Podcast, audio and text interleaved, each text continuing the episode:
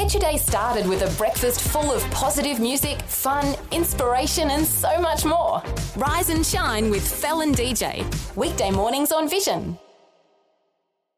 Life, culture, and current events from a biblical perspective. 2020 on Vision. As you might be aware, a significant issue appeared in the news headlines this week that ought to be a warning of significant oppression of Christianity here in Australia, perhaps in the times ahead. What was leaked are 20 recommendations uh, that come from the Ruddock Review into Religious Freedom. Two of those recommendations refer to Christian schools. Recommendation five was saying that religious schools can discriminate in relation to the employment of staff. And recommendation seven, recommending that religious schools be able to discriminate in relation to students on the basis of sexual orientation. Well, let's talk about this issue today, an important one, and to do with religious freedom and Christian schools. Bill Muehlenberg from Culture Watch is back with us. Hello, Bill. Welcome back to 2020. Great to be back. Bill, so serious is the idea that schools may not have the op- uh, the option to discriminate that what may be likely is what you're suggesting the complete neutralization of all Christian schools and all Christian education. How do you get those ideas? How do you get that outcome uh, from some of these recommendations? Yeah, so well, let me uh, back up just a bit. You uh, talked uh, fair enough about Christian schools discriminating now we live in such an age that a lot of people uh, are not even thinking very straight about this. So let's just look at what that means. When I marry one gal, my wife, I've discriminated in favor of her against every other woman on the planet. Uh, when the Labor Party decides it will not uh, accept uh, conservatives in to run as candidates, what are they doing? They're discriminating. Uh, you know, every day when you choose a, uh, a hamburger over a hot dog, you're discriminating. So Christian schools should have and always used to have the right to discriminate in this proper sense of the word, both who can be on staff, who can be teachers there, who can be lecturers, principals, the whole bit but also discriminate in terms of who it has its students. Uh, you know, it may well take in a non-Christian student, but of course the aim would be to see them come to know the Christian faith. Uh, but now we have this whole issue of, uh, uh, well, sadly, Scott Morrison kind of backflipped on this, now saying that if a Christian school has a homosexual student, maybe he outs himself, or maybe homosexuals want to enroll in a Christian school. Now we're being told that a law will quickly be passed to make this illegal. Christian schools will not be able to discriminate in that sense about what kind of students they have based on their sexuality. And just briefly, when you have a kind of a weasel word like sexuality, well, that opens a Pandora's box. It's not just homosexuality. It could be cross dressing or a trans student, or maybe a student caught out uh, checking out pornography. It could be a student in uh, fornication, right? That all is part of sexuality. So if we do get laws like this saying students cannot be expelled based on their sexuality, wow, that's that's a big worry for all Christian schools. And we might be thinking that these things happen in an adult world, but these things are also happening in schools. So students, as you say, uh, supposing one turned up cross-dressing uh, into fetishes or pornography or polyamory, uh, S&M, uh, and you mentioned that there are lots of different sexual sins. So what you seem to be saying, Bill, is that uh, when a student can't be held out of the school, once they're in, then the school faces the wrath of the state because the school is supposed to bow down to this level of sexuality. Yeah, well, that's right. And again, we have to make some basic distinctions here. I've already penned three articles on this very issue. It's so important. Um, a lot of Christians have been, I hate to say it, rather misguided or clueless about what's going on here. Many have said, oh, well, if you have a homosexual student, we can pray for him, we can convert him, and all the rest. Well, sure, that would be the ideal, but two things have to be borne in mind.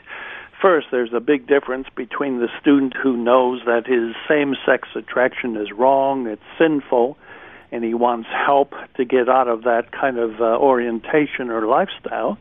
But there's another thing altogether when you have a student who's loud and proud, very insistent on his homosexuality, and not only that, he wants to recruit other students to the cause. In both cases, the school's hands will be tied. They will not be able to certainly expel such students. So, what about counseling such students? Well, we need to be aware, secondly, that all over the Western world, laws are now being passed banning any school from doing, well, what's called conversion therapy.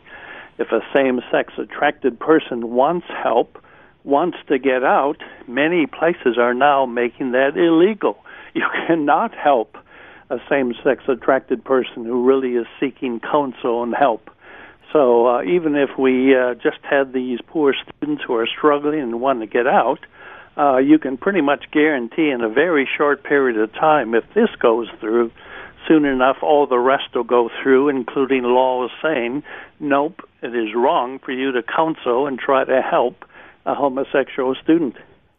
So, Bill, just to pause and reflect here, because if you're talking about the laws changing, and uh, no discrimination allowed, teachers or students, then when you have students that want to challenge the system, mm. and you've got a biblical school that wants to remain committed to God and His Word, the law would come against the school, the state comes against the school, and uh, in the worst case scenario, the school eventually funding withheld and then shut down. This is the end game.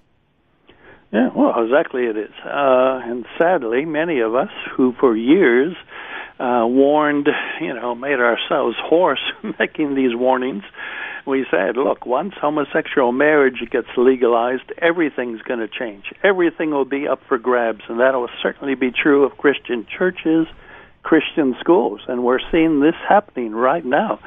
Uh, you almost feel like saying, "Hey, we told you so." For decades, we warned you. Do not go down this path. So, yeah, once governments pass laws like this saying it is illegal to quote discriminate against such students, well, then yeah, they will act. They will have to.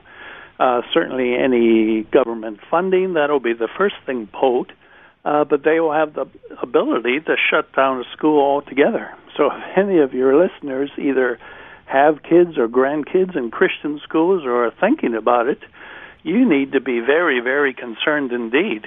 And we should really take this a step further. We're really living in dreamland if we think this only applies to students.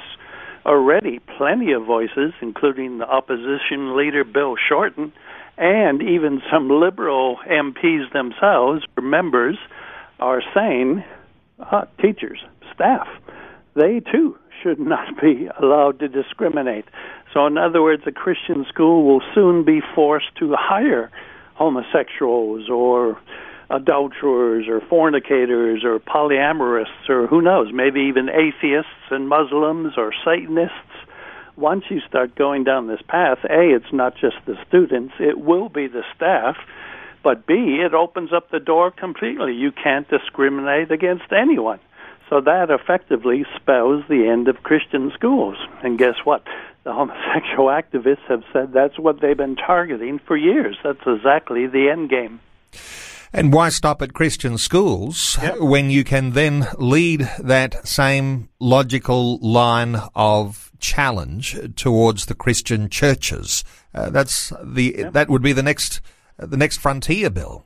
Oh, absolutely. And again, if people would get their heads out of the sand, including a lot of Christians, all you have to do is read what the homosexual activists have said. I've documented all this in my books and articles. We've got it clear. They said the first and the most important thing to challenge are the Christian churches, the Christian schools. we will go after them. We will render them neutralized, make them ineffective in opposing our whole agenda, and they're very smart. They've been doing a good game of it. Uh, plenty of Christians have fallen hook, line, and sinker for this. Oh, wow, we have to be tolerant. We have to be loving. Uh, you know, what would Jesus do? Jesus would like to have sinners in our schools and churches. Well, yeah, we need sinners in there, but so that they can hear the gospel and get saved, not so that they can be leaven and leaven the whole bunch, which is exactly what you're going to have when you have homosexual pastors, homosexual teachers, homosexual principals that really is the end of the Christian church and the Christian school. So, if you identify a backflip this week from Prime Minister Scott Morrison, who is a Christian, and uh, you don't envy him being in the middle of this type of debate, you can perhaps uh, even uh, empathize with the challenge that is upon his shoulders and that he might want to be pleasing people on every side. I imagine, Bill, this is a time uh, to be on our knees, to be in prayer for a Christian Prime Minister, perhaps like never before, because, as you say, and the logical conclusion is the neutralization of Christian schools. The logical conclusion is the neutralization of the Christian church. So if the Prime Minister doesn't stand up here and be counted, if he doesn't stand firm and he doesn't have the support of the churches, uh, then there is a bleak future ahead.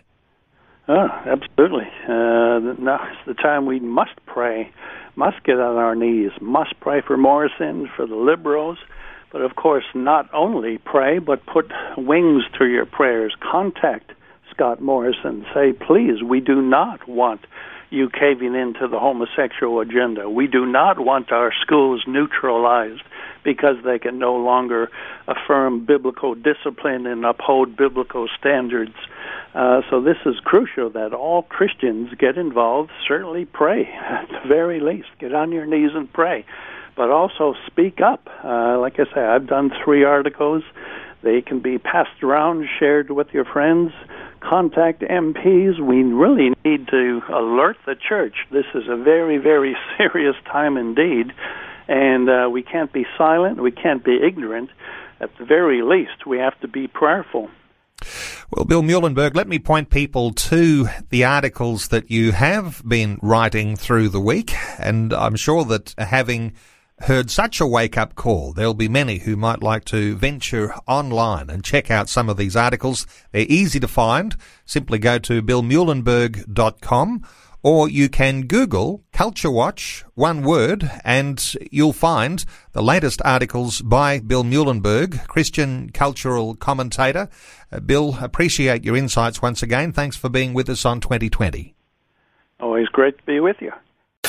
Before you go, thanks for listening. There's lots more great audio on demand, or you can listen to us live at visionradio.org.au. And remember, Vision is listener supported. Your donation, large or small, will help us continue connecting faith to life for hundreds of thousands of people across Australia and around the world. Learn more or donate today at visionradio.org.au.